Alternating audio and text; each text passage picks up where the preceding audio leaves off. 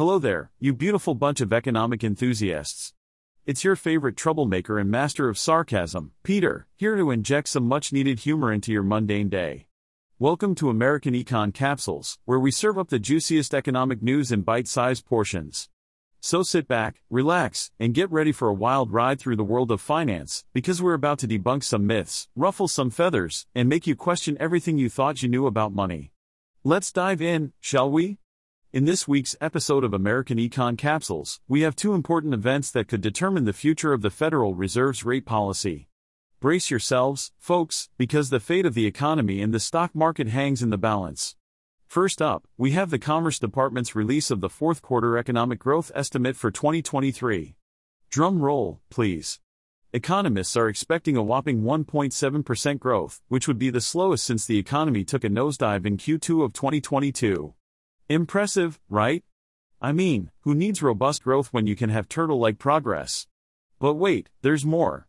The Commerce Department will also bless us with the December reading on the Personal Consumption Expenditures Price Index. This is the Fed's favorite inflation gauge. The consensus expectation is a thrilling 0.2% growth for the month and a thrilling 3% for the full year. I can hear the excitement in the air. Can you feel it? No, me neither. Now, pay attention because this is the part that really matters. These data points will determine whether the Fed will continue on its rate cutting spree or if they'll finally realize that maybe, just maybe, it's time to put the scissors away. According to Chicago Fed President Austin Goolsbee, it's all about the data, people. Forget about secret meetings and decisions. It's all about clear evidence that inflation is on the right path.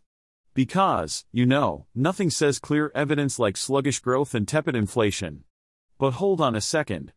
The market seems to have lost faith in the Fed's rate cutting intentions. As of Friday, the odds of a rate cut at the January meeting were virtually non existent. And the odds for a cut in March?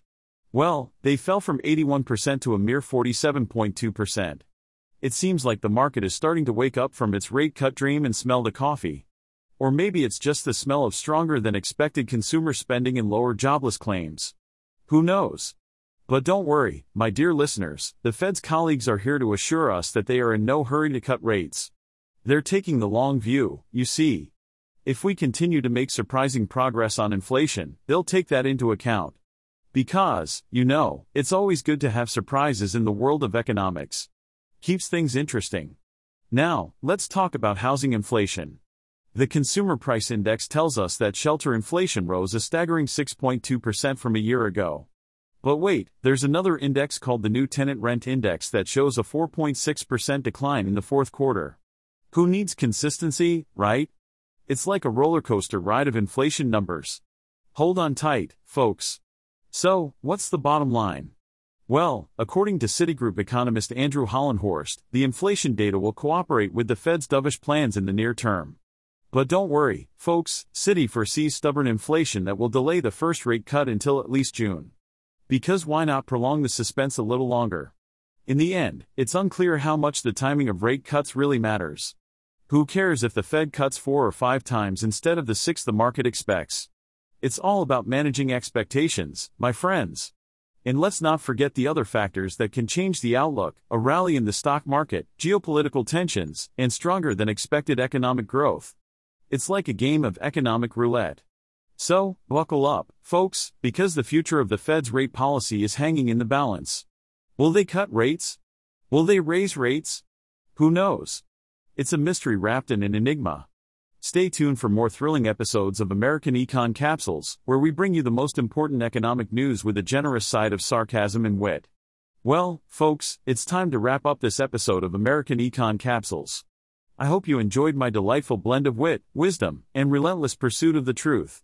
Just remember, I'm an AI, so no human was harmed in the making of this podcast.